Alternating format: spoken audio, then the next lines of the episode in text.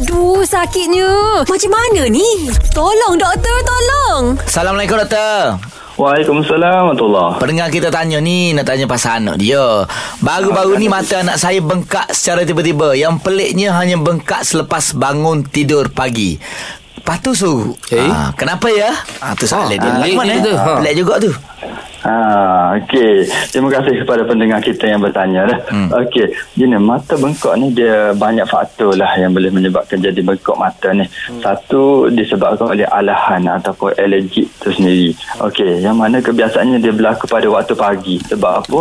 Sebab uh, faktor persekitaran, sejuk, hama dan sebagainya. Jadi dia meningkatkan radang dan akan menyebabkan pembengkakan uh, dekat mata kita. Hmm. Uh, selain tu dia juga berlaku apabila kita mengambil gambar garam yang banyak. Maksudnya sebelum mal- malam tu ataupun hari sebelum tu kita ambil garam yang banyak. Oh. Dia menyebabkan air terkumpul dan boleh menyebabkan bengkak pada bahagian muka ataupun bahagian mata. Mm-hmm. Boleh jadi juga. Okey. Ha.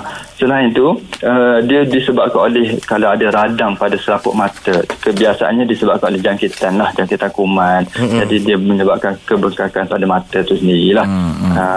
Dan ada penyakit-penyakit lain seperti autoimmune ataupun kita panggil uh, dia punya uh, immune disease lah. Yang mana mm-hmm. benda ni bahaya dan perlu mendapatkan rawatan segera lah. Andai kata benda ni berterus memang kena berjumpa dengan mana-mana doktor ataupun boleh terus ke klinik di Kota Gong Badak ataupun Kota Baru untuk dapatkan konsultasi. Baik, terima kasih doktor.